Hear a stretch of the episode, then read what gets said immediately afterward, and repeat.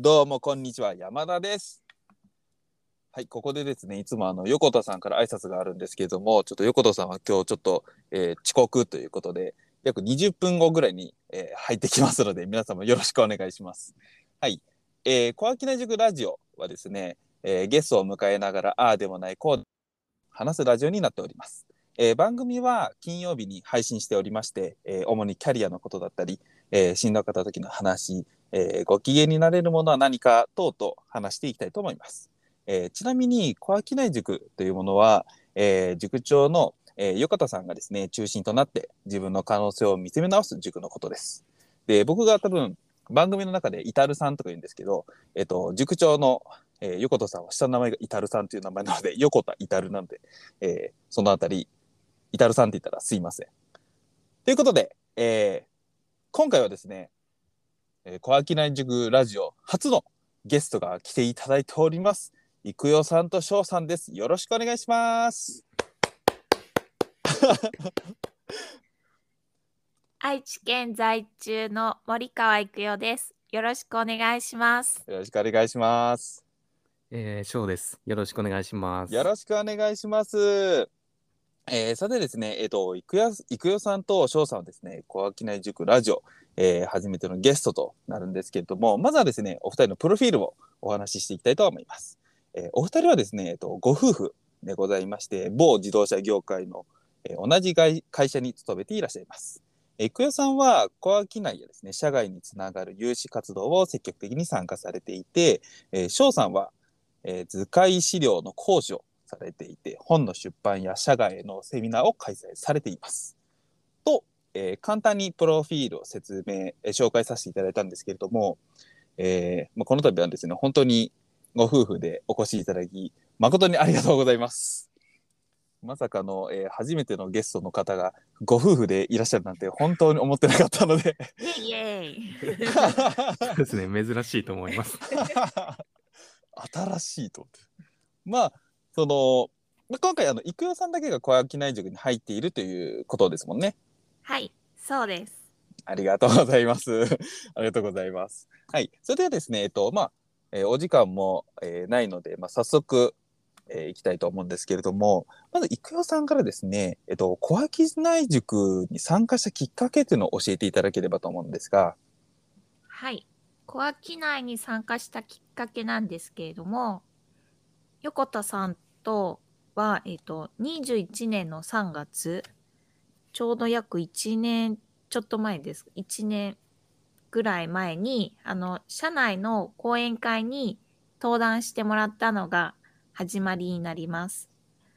で、講演会終了後、横田さんから、小商い塾をやるよというふうに案内をもらい、いえっと、その中で、あの、今まで同じ社内でも接点がなかった人たちが参加し、活動することが面白そうと思い、勢いで参加しました。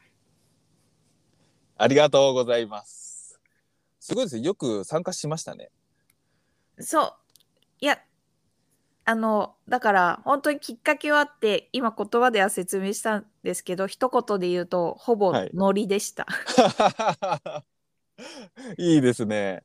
その時横田さんの服装ってスーツだったんですか？あの、オンラインだったので、でも今みたいな寒いを着て多分はい。登壇されてましたね。であのポスターも作ったんですけどそのはい時に、あの使った写真はあの麦わら帽子の横田さん。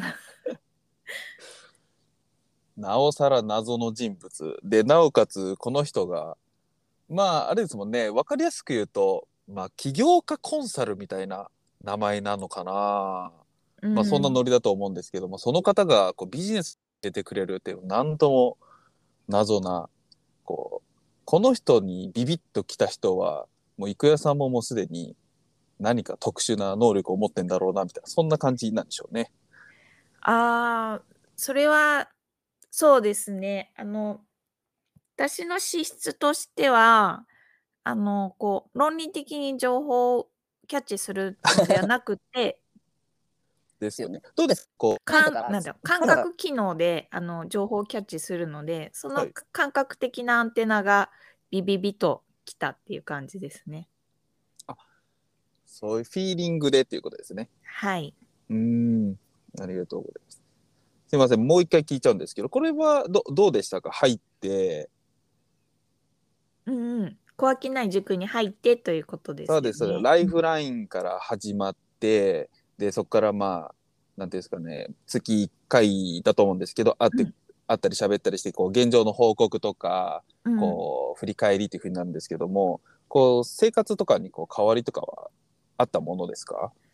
そうですね。私の資質が、あの、感覚で動くっていうところが、あの、すごく強かったので、小商いの塾の中で、ライフラインを通じて、自分の生き方を見つめ直すことで、やっぱ自己理解のやり方を、あの、見える化して教えてもらったっていうことがすごく良かったです。うん。これ、郁代さんは、もともとその、なんていうんですか、僕とかは、小商い塾とか入った時は、結構生きづらさみたいなものは、今のその、税理士事務所にいたので、その時にこう、生きづらさとか、自分に合ってなさとか、いろいろ、えーあったんですよ。で、ライフラインして、こう、気づかされて、こう、いろいろこう、人生をチェンジしていったみたいなことは結構あるんですけど、郁代さんはそういうふうにこう、チェンジしていったこととかあったんですか？それともその、その今までの人生がこう加速していったみたいな形になるんですか？加速、そうですね。チェンジしたっていうところは、あの、ふ、まあ、この活動を通じて、まあ、夫婦でこういったこと、まあ、私がライフラインやったよっていうふうに、夫婦間で情報を共有することで、もっと、あの、社外に飛び出して仕事をしていきたいとか、それにするにあたっての得意不得意っていうところが、あの、見えるようになりました。ええで、ちなみにその小商いをやられてるって話だと思うんですけど、どういうことをやられてるんですか？小商いは、まあ、今後っていうところなんですけども、んまあ、あの、私が小商いをやっている時に、あの、翔さんは、あの、出版をすることになって、で、まあ、出版することに、きょ今年の21年、あに21年の1月ですね。うんはい。に本を出版して、で、まあそこから次の第2ステージにっていうふうにいろいろ考えてたときに、あの、あ、そうだ、私、小商いに入ってたんだっていうふうに、またそこに戻ってきて、あの、来年からは実際に個人事業主としてやっていきたいなというふうに、今は2人で考えてます。えーな、何をやられてくんですか？予定として。そうですね。まあ、あ、はい。今、あの、出版でいろいろ、まあ、社外に、まあ、売り込みをかけてるんですけども、うんまあ、そういったもので、あの、自分たちはこういうことができるんだよっていうのを、まあ、まずは発信できたかなと思ってます。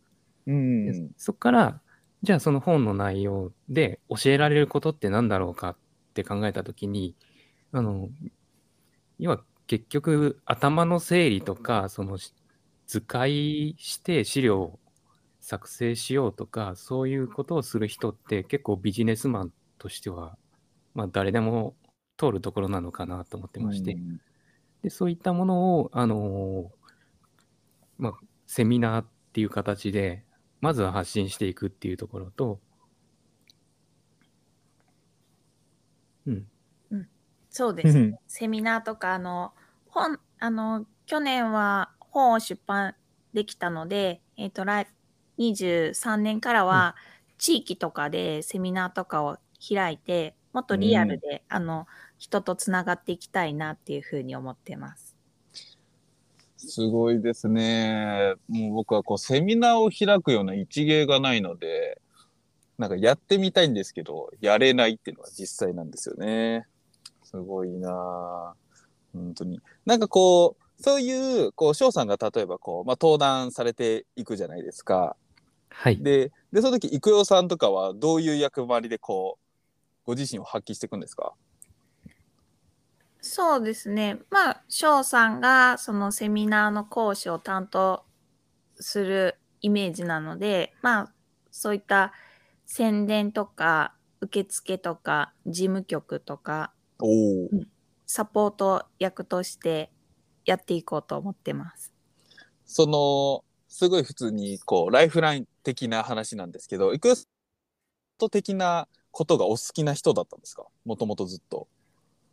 サポートも好きですけど、割とこう人と関わることが好きなので、うーん。セミナーを通じて、あの、新しい人との出会いってところが興味あるっていう感じです。すごいっすね。そうなんだ。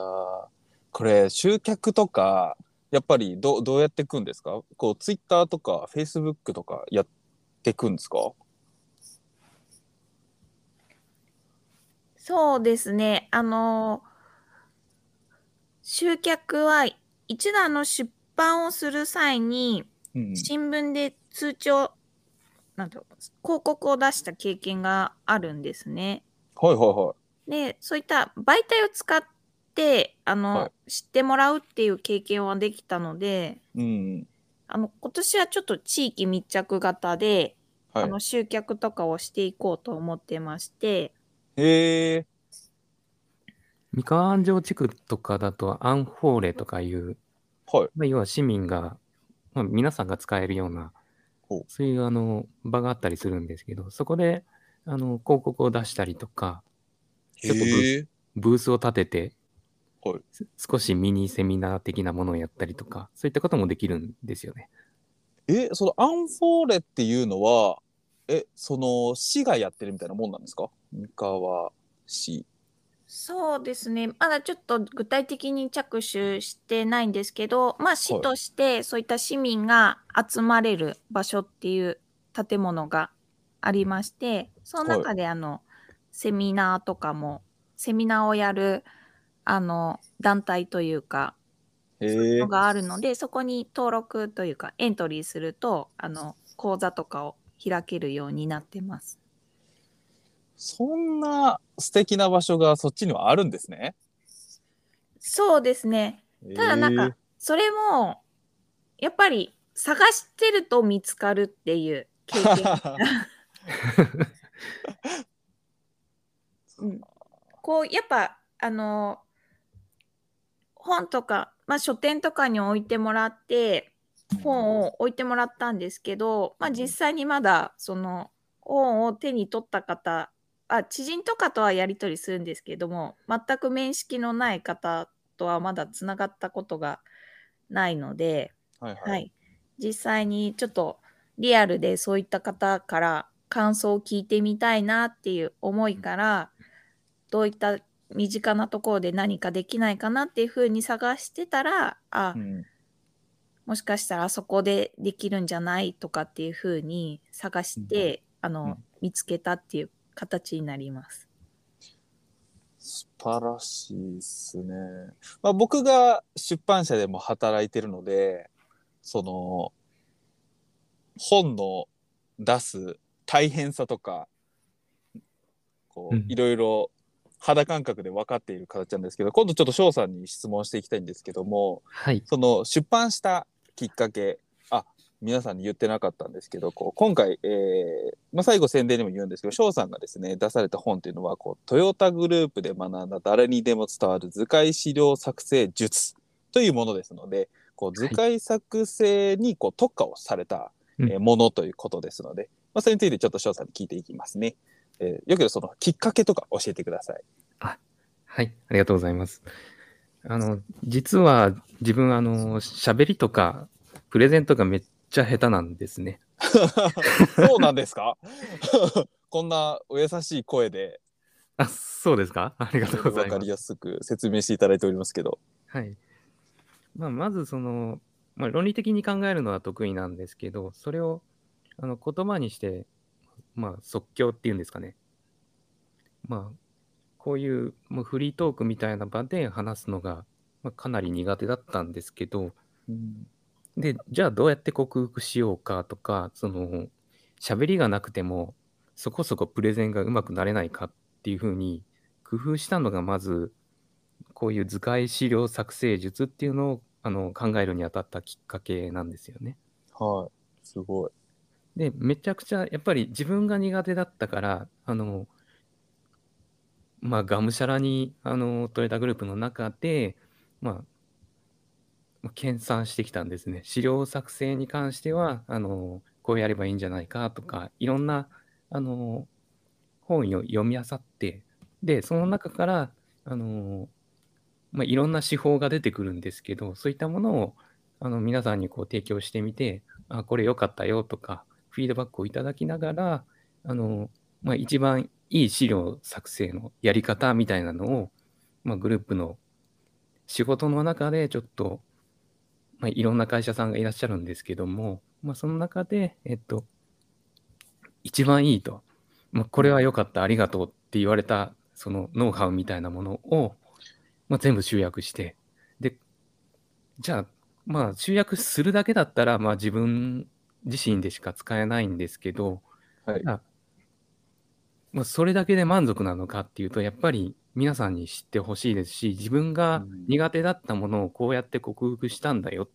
で、これを使えば、まあ、克服できるんですよっていうのを、あの、まあ、より多くの人が知ってもらうと、まあ、皆さん、皆さんっていうかですね、まずはまあ自分の会社だったんですけども、うんあの、まあ、要は効率化ができると。まあ、そういう資料作成が苦手ってだけで、やっぱりなんか一つの資料を作成するだけで1週間かけちゃうとか、うん。そういう人も、まあ、中にはいらっしゃるんですよね。うんうんだけど、僕です。そうですか。はいで、まあ結構時間かかるんですよね。考える。何を書けばいいとか、どういう構成でやればいいとか。なかなか難しいので、だけどなんか何らかのメソッドで最低限、まあこれだけ書けばうまくいくよっていうのを教えてあげれば、まあ、少なくともそんな1週間かからなかからないとか、1日で書けるようになるよとか、まあ、そういったふうに、まあ、みんながなってくれれば、あの、嬉しいですし、あの、苦手だよって言って1週間も溜め込んでるってことは、まあ、自分の会社の中にも、まあ、そういう人がたくさんいいらっしゃって、で、その人たちがやっぱり困ってると。うんうんまあそういった人を助けるにはどうしたらいいのかなってなった時に、あの、まずは講師になろうっていうことで、あの、まあ、セミナーとかも開いたんですけども、やっぱり箔がないんですよね。うん。一個人なので、あの、まあ、一会社員って全然目立たないですし、カリスマ性もないですし、もうそんなのって、やっぱり、それってあなたの感想ですよねって言われるような、そういう事例なんですよ。素晴らしいですね。面白いな。その、僕も今ですね、えっと、本を書いてまして、はい。えっと、まあちょっと、えーまあ、シーピーズ代行で僕書いてるブックライターなので、うん。別の人の本っていう方なので、今農業系をちょっと書いてるんですけど、もうね、やっぱね、大変なんですよね、出版って。うん。その文章がね埋まらない時がやっぱあるんですよ。そのこうなんていうんですかまず本の構成から考えてうん。でどうやったらこう伝わりやすいのかとかでそのやりながらもその自分が持ってる知識がこの部分が弱いからちょっとまた本を読み漁ってうん。こう書いてみたいなことがあると思うんですけれども。うん。いや面白いな。これすいません。全然台本と違うただ普通に質問なんですけど。はい。こう簡単にこう図解図解をうん。使,、使ったこう資料を作るってなった時にはい。こう何か僕は例えばこうラジオを名古屋市でやりたいよってなるじゃないですか。はい。でそういう時になった時にこう図解作成図解資料ってすごいうん非常にシンプルになるじゃないですか。わかりやすくビジュアル面でこうはい訴えかけるようなものなんですけど、こうここをそのうん核とした場所をこう図解にしないといけないじゃないですか。うんうんうんそういうところの見極めとかっていうのはこう素人の人でもできるものなんですか？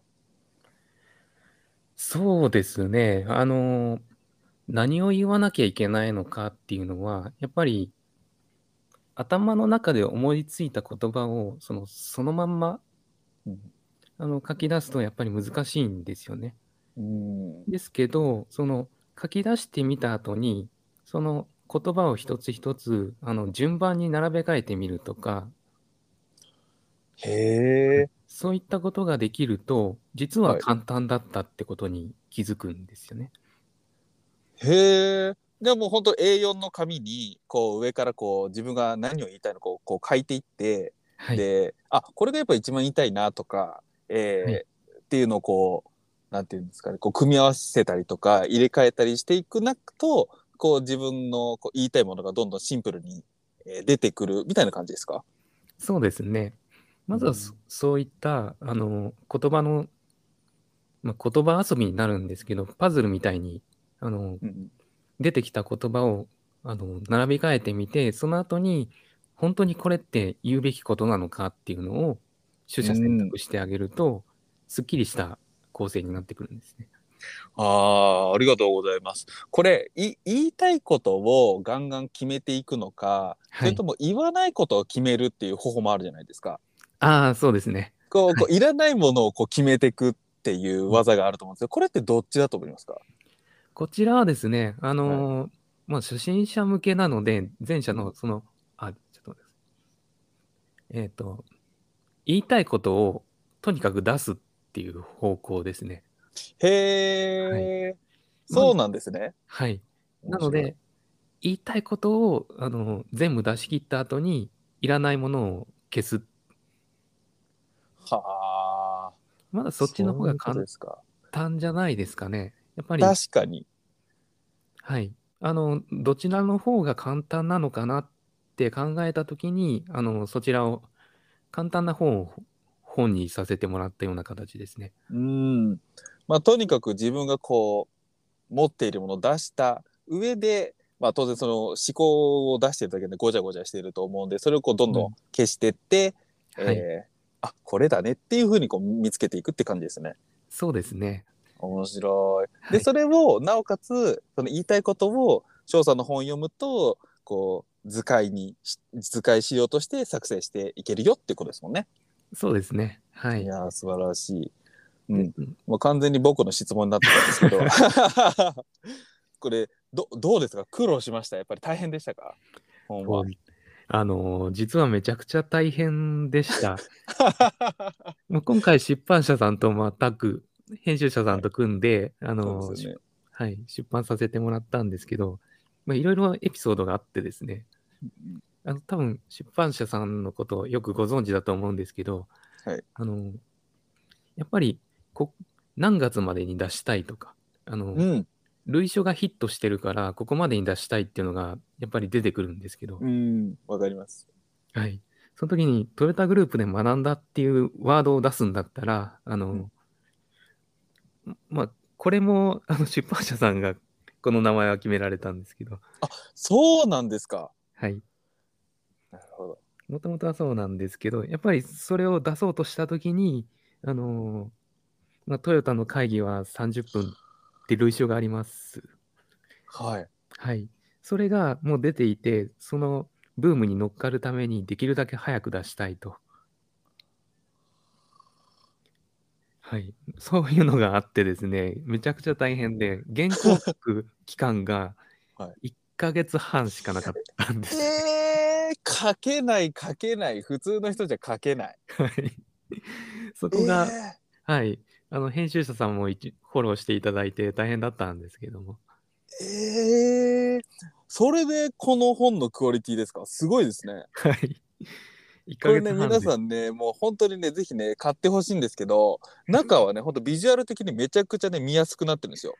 あありがとうございます見。やすいですよね、これ本当に。こう、本当に僕みたいな、本当にパワポとか、本当に使えないやつが、こう、うん読ませていただいて、あ、こういうふうにこう、なんていうんですか、こう人を作るとか、円、円とかね、そういうのを駆使して人を使って、で、下に文字を入れるとかあるじゃないですか。そういう技がこう全部集結されてて、うん。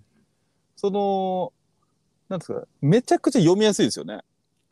ありがとうございます。いやこれ本当なのでほ本当に思ってるんであそのトヨタグループとプさんとかはもうこんなレベル感のプレゼンじゃないとやっぱり通らないんだなっていうこともやっぱ知れましたし、ありがとうございます。うん、ねいや本当。にすごいまさかそんな短期間の本だと思いませんでした？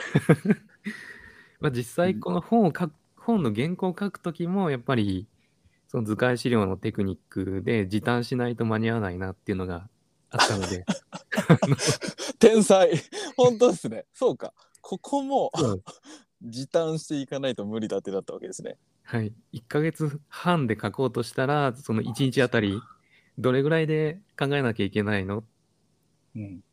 って考えたときに、あの、普通に考えてたら、その1日1枚とか2枚とかはい。だ、全然足りないので、はい。それ全部書き上げようとしたときに、あの、考える行為を時短しなきゃいけなかったんですよね。はいはいはいはいはい。そうしたときに、あの、やっぱり、まあ今回本で紹介させてもらってるテクニックっていうのは、あの、書きながら、その、書いて時短してるテクニックを一緒に載せてるっていう形です。面白いですね。これ家でもずっとやられてたわけですもんね。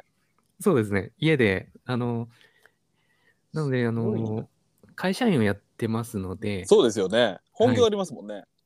本業終わってから、その、次の日の4時ぐらいまでずっと、すごい。郁也さんどうですか？この時の旦那様の様子は。そうなんですよ。私は 寝てました。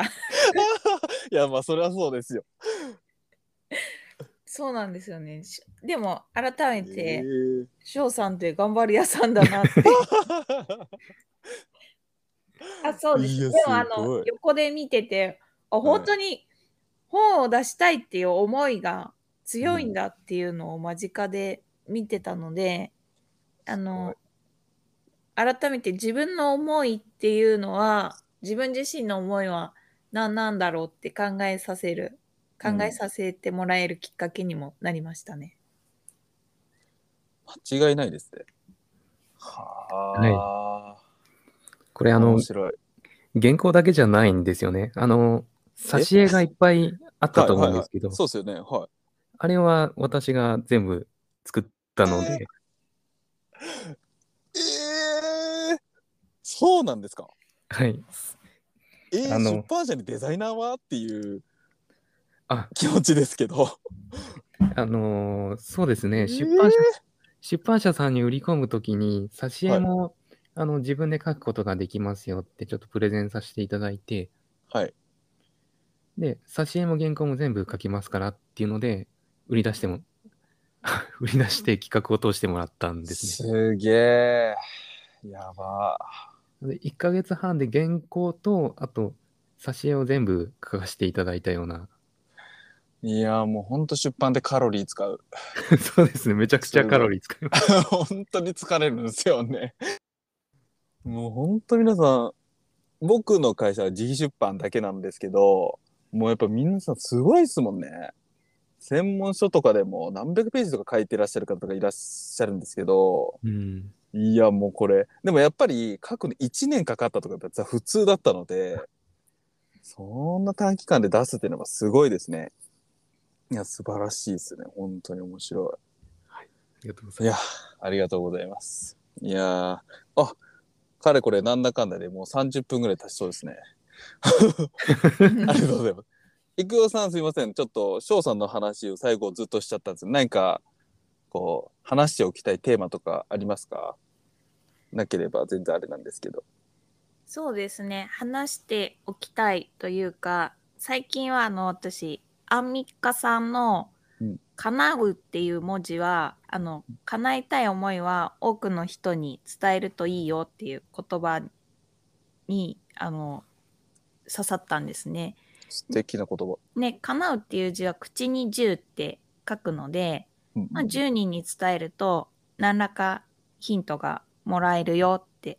で、まあそのヒントをもとに次のところに行くとまた新たな出会いがあってどんどん夢がに近づいていくよっていうエピソードを知ったんですね。はいだ。から最後に宣伝、宣、宣、宣伝というより宣言ですね。